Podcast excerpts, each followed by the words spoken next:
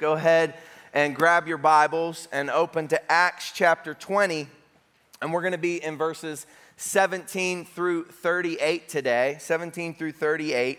And as you're turning there, you may remember, like last week, we saw Paul. He had left the riot in Ephesus and he was in that upper room where Eutychus fell out of the top window. And, uh, and then he moves on. We kind of breeze through verses 13 through 16. But in those few verses, we see that Paul is um, anxious to get to Jerusalem for Pentecost. And in verse 13, we see that he chooses to walk this 20 mile journey to Assos rather than jump on the ship with his teammates, okay? And I, I think that that was part of his silence and solitude and devotion to the Lord as he's contemplating the speech that he's about to give today to the Ephesian elders. And I also believe he was contemplating the risk of his next days that would lead to his death in Rome. And this passage that we will look at today, it gives us a picture of the apostle Paul as pastor.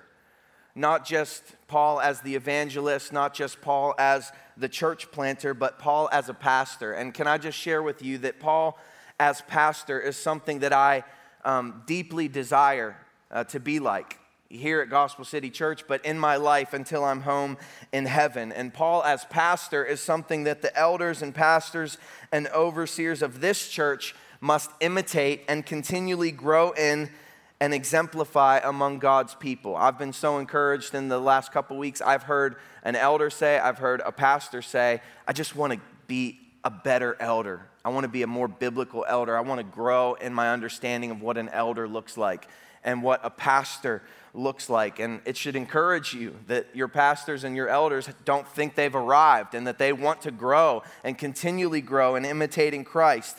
And Paul, as pastor, models the characteristics that all believers should aspire to because Paul was only imitating Jesus Christ. And it should be your pursued aim in life to be like Jesus and to minister the gospel of grace one to another. Pastors are a great blessing, aren't they? Uh, I can think of pastors in my life who have just been a great blessing all throughout the different years. I have been marked not by just what they said, but how they lived and how they treated me and how they invited me into their homes. But great, great pastors, they know that they're expendable. Uh, they know that they're not the end all be all of their ministry or your life or anything that they would say. They're just servants of the Lord. Great pastors are slaves to Jesus Christ. And that's what Paul constantly says. He was a bondservant to Jesus Christ. And great pastors are teachers to their people uh, so that their people will carry on the mission when they are gone. Now, there is a lot of heart and soul in the passage that we'll look at today. And uh, it really is one of the most influential passages in Scripture that speak to how the church is to be loved and cared for and protected. If you hate hard goodbyes, this passage has got the hard goodbyes in it for you, okay? But the, the big idea uh, of this passage is this learners of Christ spend themselves on their assignment from Christ until they've finished their course.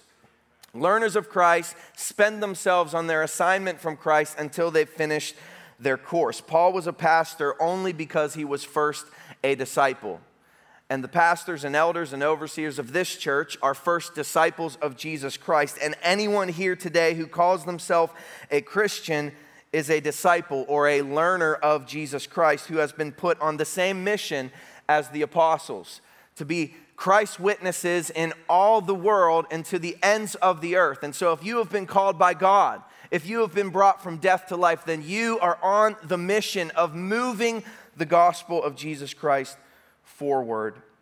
And Paul's heart today is for your good and for your growth. So let's get our eyes on a copy of Acts chapter 20. I'm going to read verses 17 through 21, and then we'll look at four different points uh, that Paul gives to disciples today, and specifically these Ephesian elders, but for us, it's for our good. Verse 17 Now from Miletus, he sent to Ephesus and called the elders of the church to come to him. And when they came to him, he said to them, You yourselves know how I lived among you the whole time, from the first day that I set foot in Asia, serving the Lord with all humility and with tears and with trials that happened to me through the plots of the Jews. How I did not shrink from declaring to you anything that was profitable and teaching you in public and from house to house testifying both to the Jews and to the Greeks of repentance toward God and faith in our Lord Jesus Christ. So, we're going to look at four points throughout this text. The first one is this disciples live an exemplary life as they proclaim the gospel. Point number one disciples live an exemplary life as they proclaim the gospel. An important leadership principle that I'll give to you is this um, you cannot lead people where you have not gone. Have you heard something like that? I've talked to our worship team about that for many years. You can't take people to the feet of Jesus if you're not leading, if you're not going personally to the feet of Jesus yourself. And the same is true in your life, any leadership situation that the Lord has given you. You can't take people where you are not willing to continually go on your own. Would you be familiar with the term Sherpa if I said, Do you know what a Sherpa is? I'm not talking about the like comfy woolly jacket that your wife wears, or maybe your boyfriend. Um, uh, I'm talking about the Sherpa people or the Sherpa community, okay? They were from Tibetan heritage and they grew up, you know, they were in the Himalayan region. And so early explorers to the Himalayas, uh, they found the Sherpa people like very valuable because they were able to take them all through the mountainscape as if it was their home because it was the Sherpa community, they were climatized to the altitudes and the mountainscape, and they knew the peaks and the valleys. And so you would get a, you would follow these Sherpa people through their community. Now, the term Sherpa outside of Nepal has become synonymous with a mountaineer.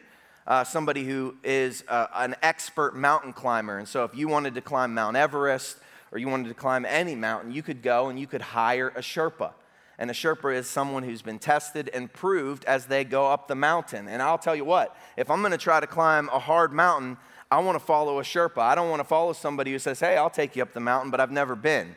Uh, because that person, if I'm following that guy, uh, I'm probably not going to make it to my destination. And I might give up and I might turn around and I might die. And the same is true when we go to the feet of Jesus. Without leaders who are continually going there, we may never make it. We may give up. We may turn around. And you can't lead people where you are not continually willing to go yourself. But this is so true in church leadership. And so rather than Paul in this farewell speech to the Ephesian elders, he's been with them for three years now.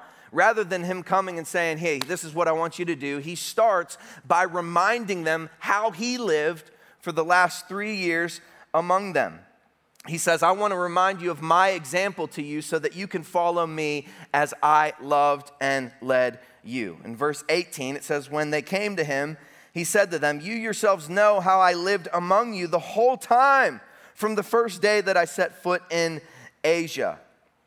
Disciples live among the world's people in a certain way. Uh, you are the salt and the light of the world.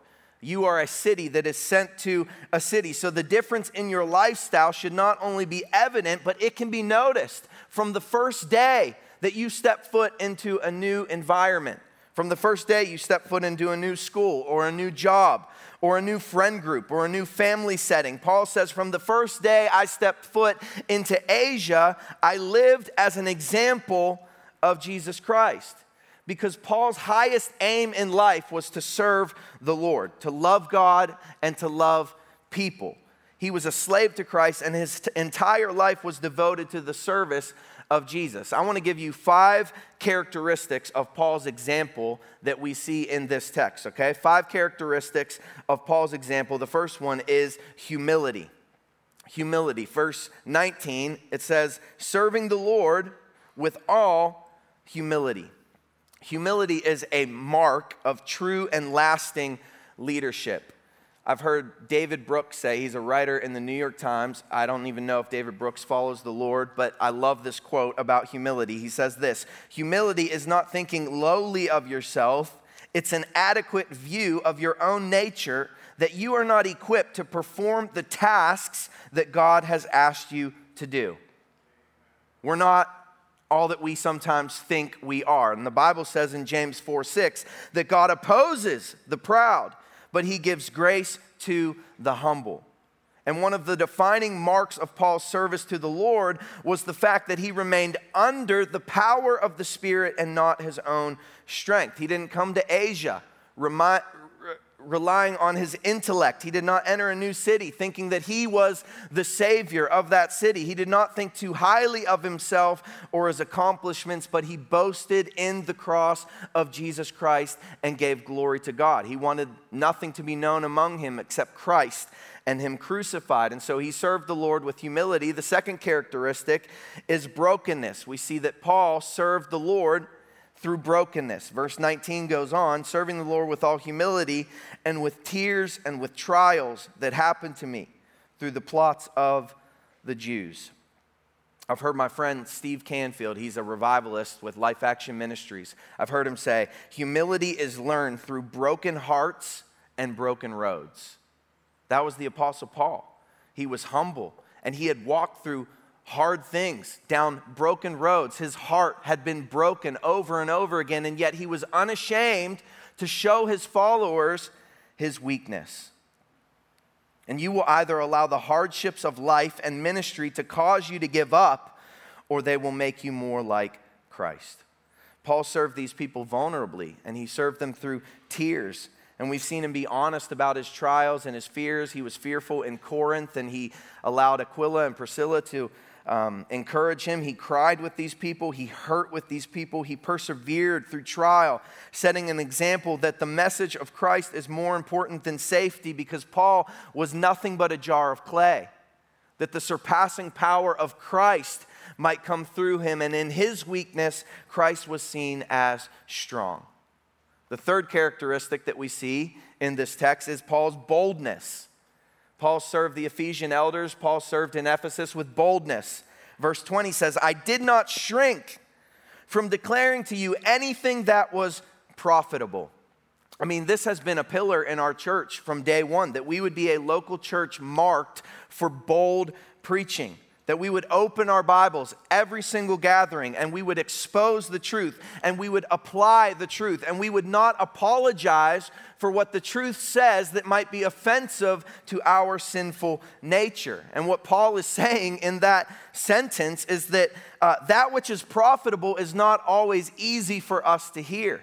It's certainly not what the culture is preaching.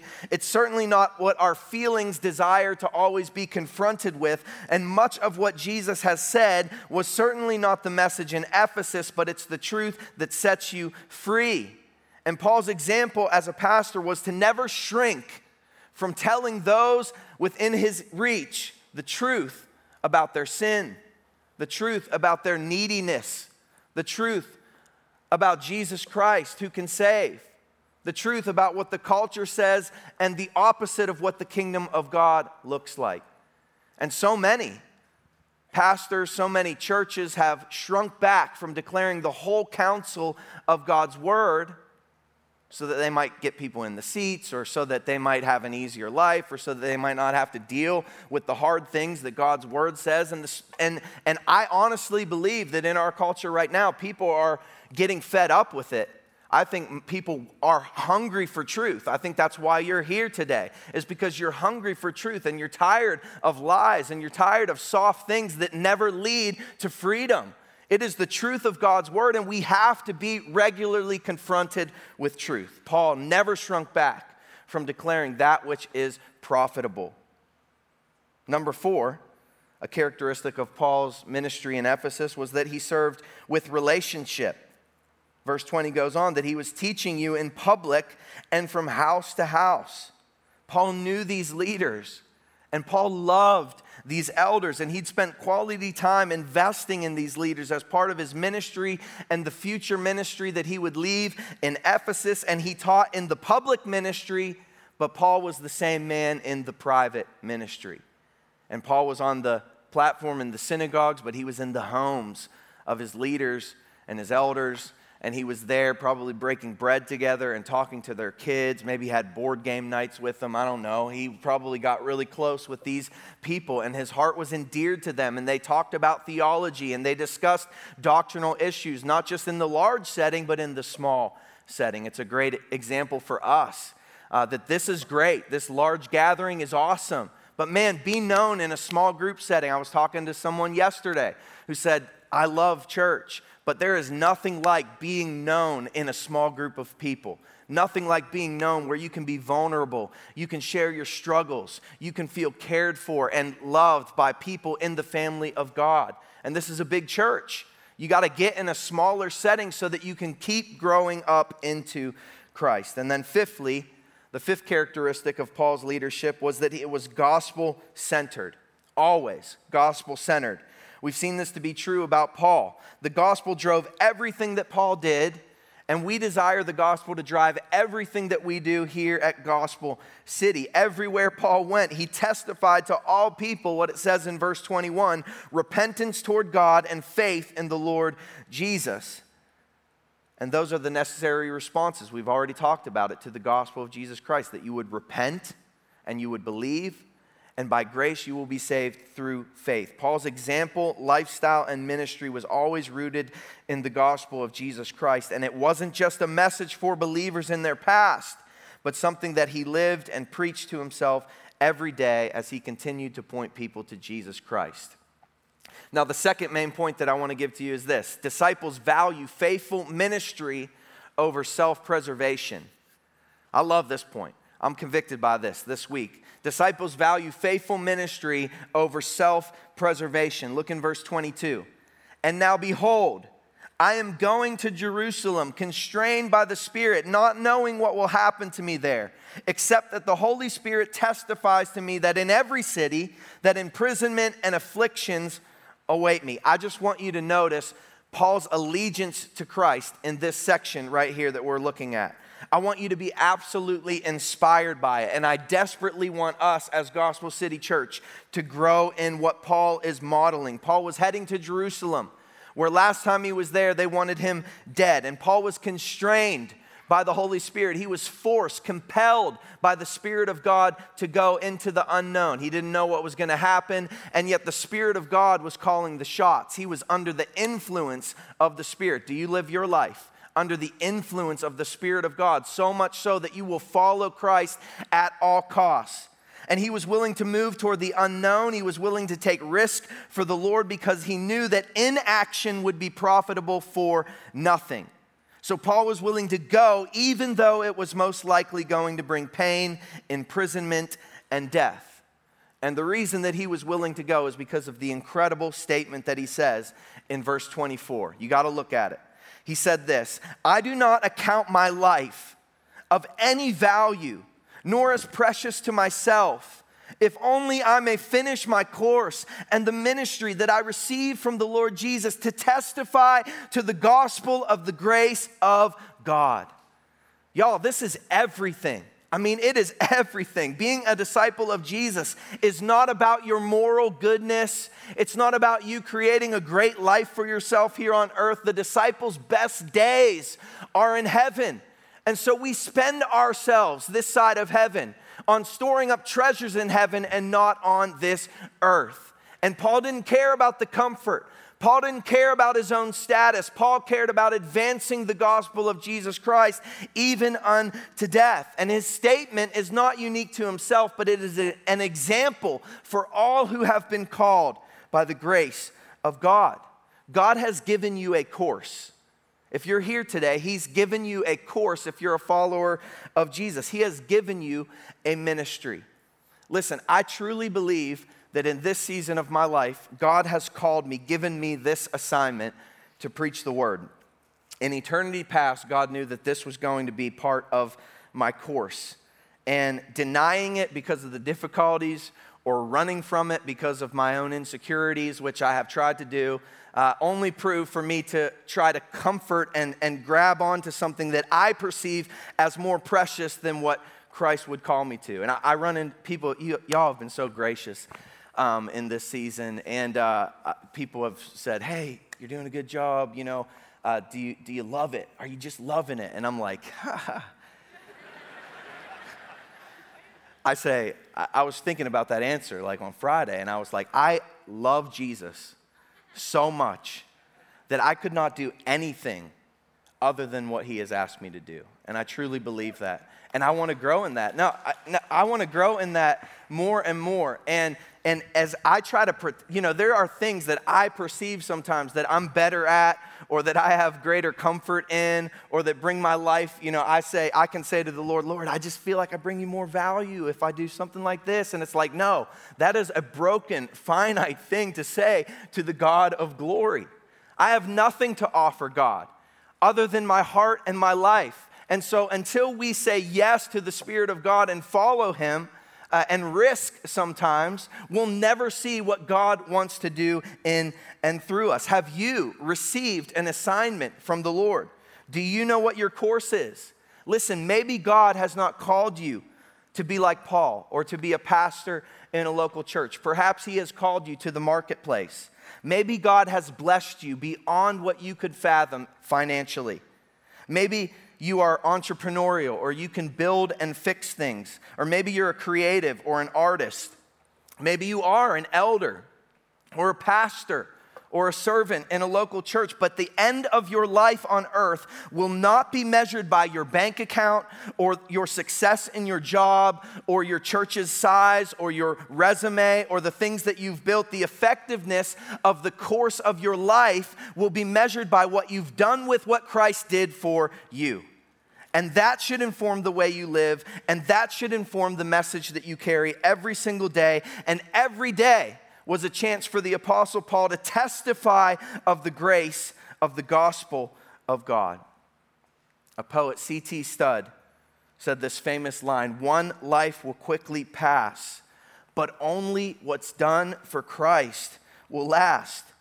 Your life and what you've accumulated here on earth, it is here today and it is gone tomorrow. It is but a vapor, but only what's done for Jesus Christ will last. And I like just want to argue with you a little bit that we can do better.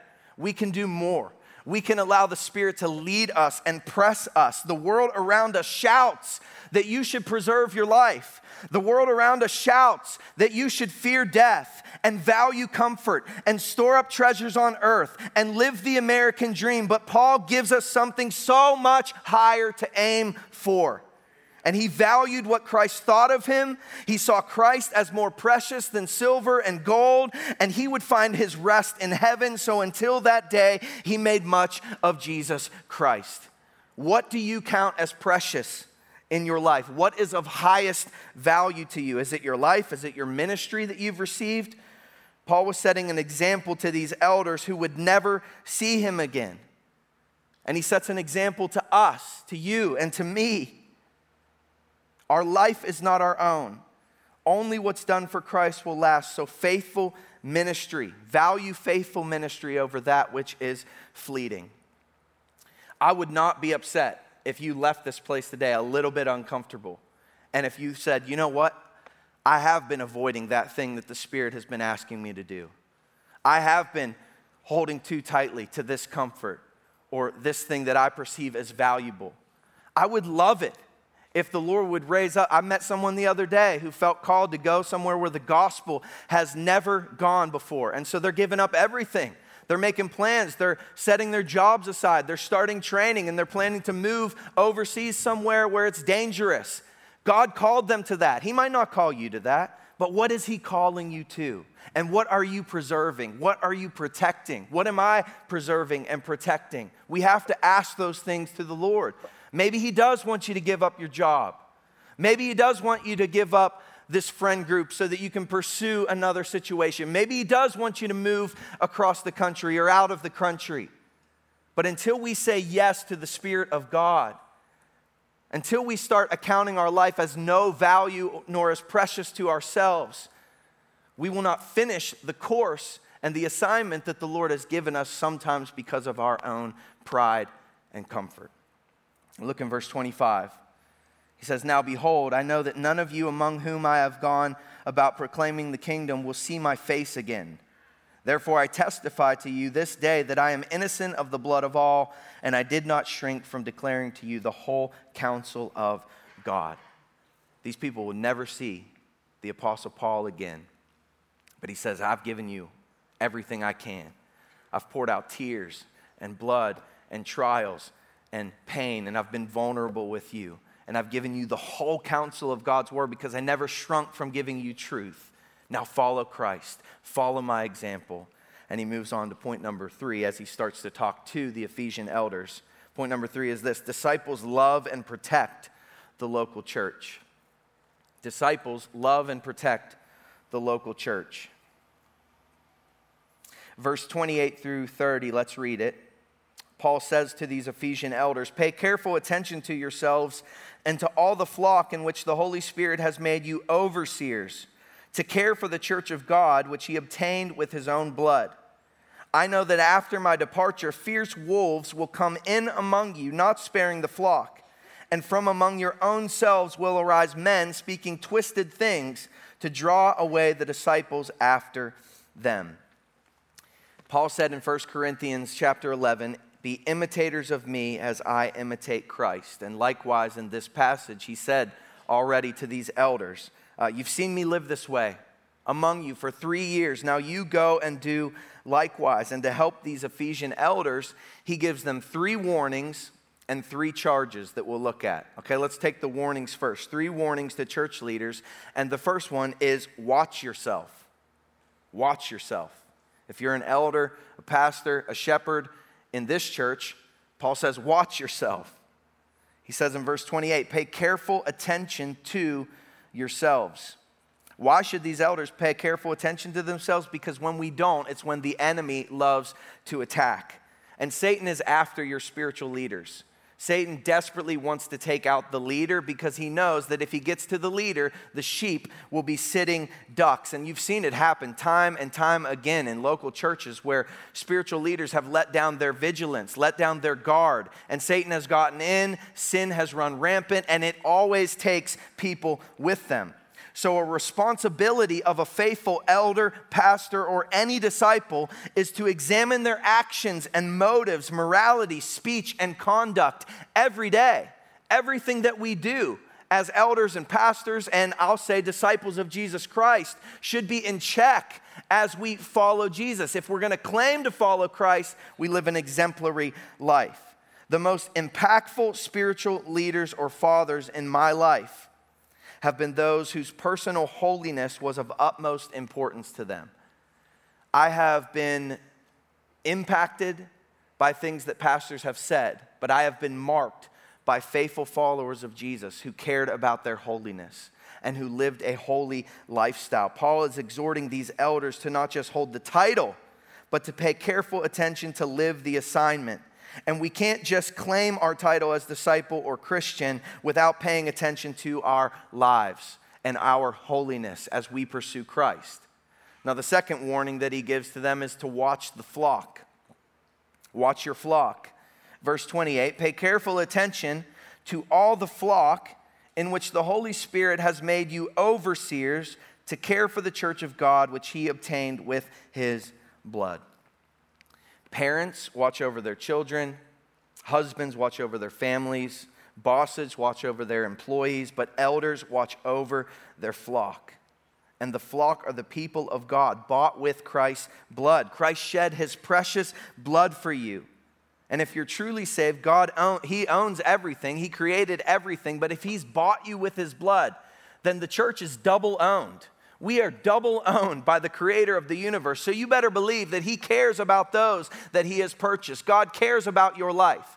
God deems you as precious, a chosen nation, a holy nation, a royal priesthood called out of darkness into his marvelous light. God thinks the world of you. And so, as he gives faithful men and puts faithful men in charge of his local churches, he desires that these men would love and lead you and care for you and know you and weep with you and pray with you and care. So, this is reason for you to be a member of a healthy church because God has designed and called men to model, lead, and feed you in the things of God. And then the third warning that he gives is to watch for wolves. And just look at 29 through 31. Know that after my departure, fierce wolves will come in among you not sparing the flock. And from among your own selves will arise men speaking twisted things to draw away the disciples after them. Therefore, be alert, remembering that for three years I did not cease, night or day, to admonish everyone with tears. So you're familiar with this wolves in sheep's clothing uh, phrase. Obviously, that was made popular by Jesus at the Sermon on the Mount, referring to false teachers, those who look the part and say the right things, but inwardly they are ravenous wolves with an agenda to steal, kill, and destroy within the body of Christ and in your life. Paul doesn't warn that these wolves might come, he says that they will come. And they will come not only from the world around you, but they will rise up from within you. And as you could imagine, sheep are pretty defenseless against ravenous wolves.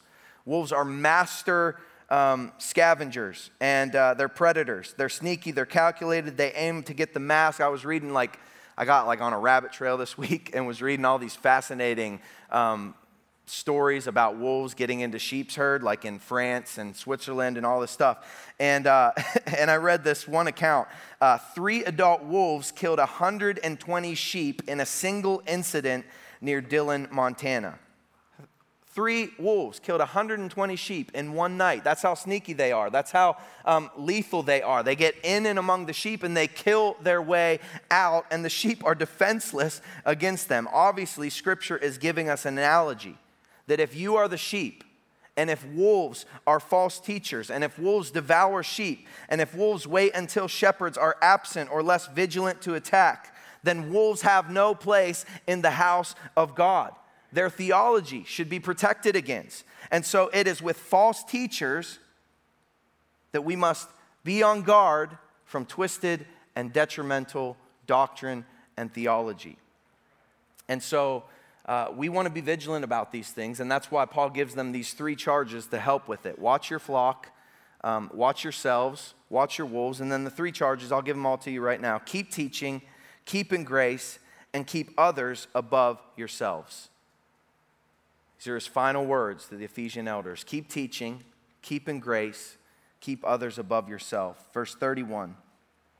Therefore, be alert, remembering that for three years I did not cease night or day to admonish everyone with tears. And now I commend you to God and the word of his grace, which is able to build you up and to give you the inheritance among all those who are sanctified. I coveted no one's silver or gold or apparel. You yourselves know that these hands ministered to my necessities and to those who were with me. In all things I have shown you that by working hard in this way, we must help the weak and remember the words of the Lord Jesus, how he himself said, It is more blessed to give than to receive. Paul exhorts the elders as you watch yourself and your flock and for wolves, keep alert and keep teaching. Because the greatest defense to wolves in sheep's clothing is the continual teaching of the truth of God's word. Where the Bible is being continually taught, disciples are deepened, and wolves will go and find an easier prey. So we must stay vigilant and committed and hungry for the teaching of truth, biblical truth, deep doctrine, robust theology. And Paul, and I'll just tell you, like, I, I started working at the um, South Bend Library, discovered it recently. Great place, beautiful building, lots of cool areas to sit and to study, and it's quiet. I asked them, hey, where's the Christian? I'm not, I've never been like a big library guy, you could imagine probably. Uh, but I'm like, I was like, where's the Christian book section? And I, I went and found the Christian book section. And I'll tell you what, I could probably make a giant bonfire with the Christian books that aren't worthy to be on those shelves or in your, in your houses. Uh, because, and that's just the truth. Um, there is so much garbage out there. And if we're not careful to be like the Bereans and have a gospel grid and to view everything through what God's word has said, man, ideas and philosophies and wrong theology can get into our homes and into our churches and into our small groups, and it could tear us apart. It could send you astray. And God has given us a spirit of discernment. God has given your elders and your pastors a spirit of discernment. And it's our job, it's the elders' job to protect the things that we're reading and to protect the things that we're putting on the shelves in this room. Paul commends them all to the grace of God because even with all of these comforts and efforts, uh, we are nothing without the grace of God. He says, Never forget His grace, which builds us up, makes us holy gives us our inheritance in Christ Jesus. And then Paul charges them to continually treat others better than themselves. And Paul quoted something that Jesus said, interesting, that, this sentence, Jesus did not, it was not recorded in the Gospels. So Paul says that Jesus said, It is better to give than to receive. I think it's pretty cool that Jesus has a lot more stuff to say. And uh, I'm super excited to get more wisdom from Jesus. And yet, it's also a testimony of the sufficiency of the Word of God that He's given us all that we need for life and for godliness.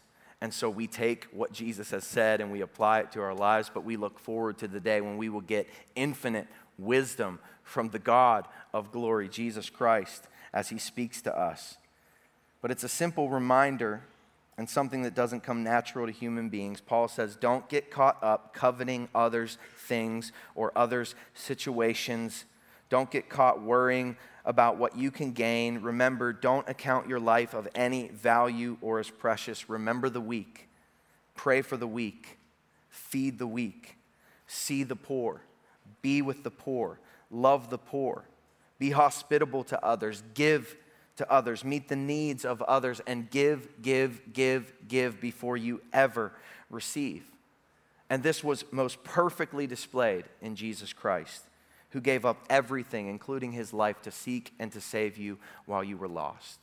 John 10:10, 10, 10, the enemy comes to steal, kill, and destroy, but Jesus came that you might have life and have it abundantly. Jesus didn't come taking, but giving that we might receive, and Paul lived that way. Paul exhorts church leaders to live that way among the flock, and church leaders set an example for you and exhort you to live the same way one to another in the world. And the fourth point the Apostle Paul gives from this section disciples say goodbye, but stay anchored to the hope of heaven. Disciples say goodbye, but stay anchored to the hope of heaven. Verse 36 And when he had said these things, he knelt down and prayed with them all. And there was much weeping on the part of all. They embraced Paul and kissed him, being sorrowful most of all because of the word he had spoken that they would never see his face again. And they accompanied him to the ship.